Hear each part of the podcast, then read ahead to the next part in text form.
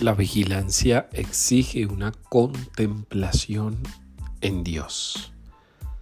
Cuando sabemos contemplar, observamos la realidad con experiencia de divinidad. Cuando sabemos contemplar, el mundo ya no nos parece solo caótico, negativo, problemático, sino que el mundo se convierte en una oportunidad para transformar en una necesidad para realizar algo bueno. El mundo se transforma con la chispa de amor que nosotros pongamos en cada cosa.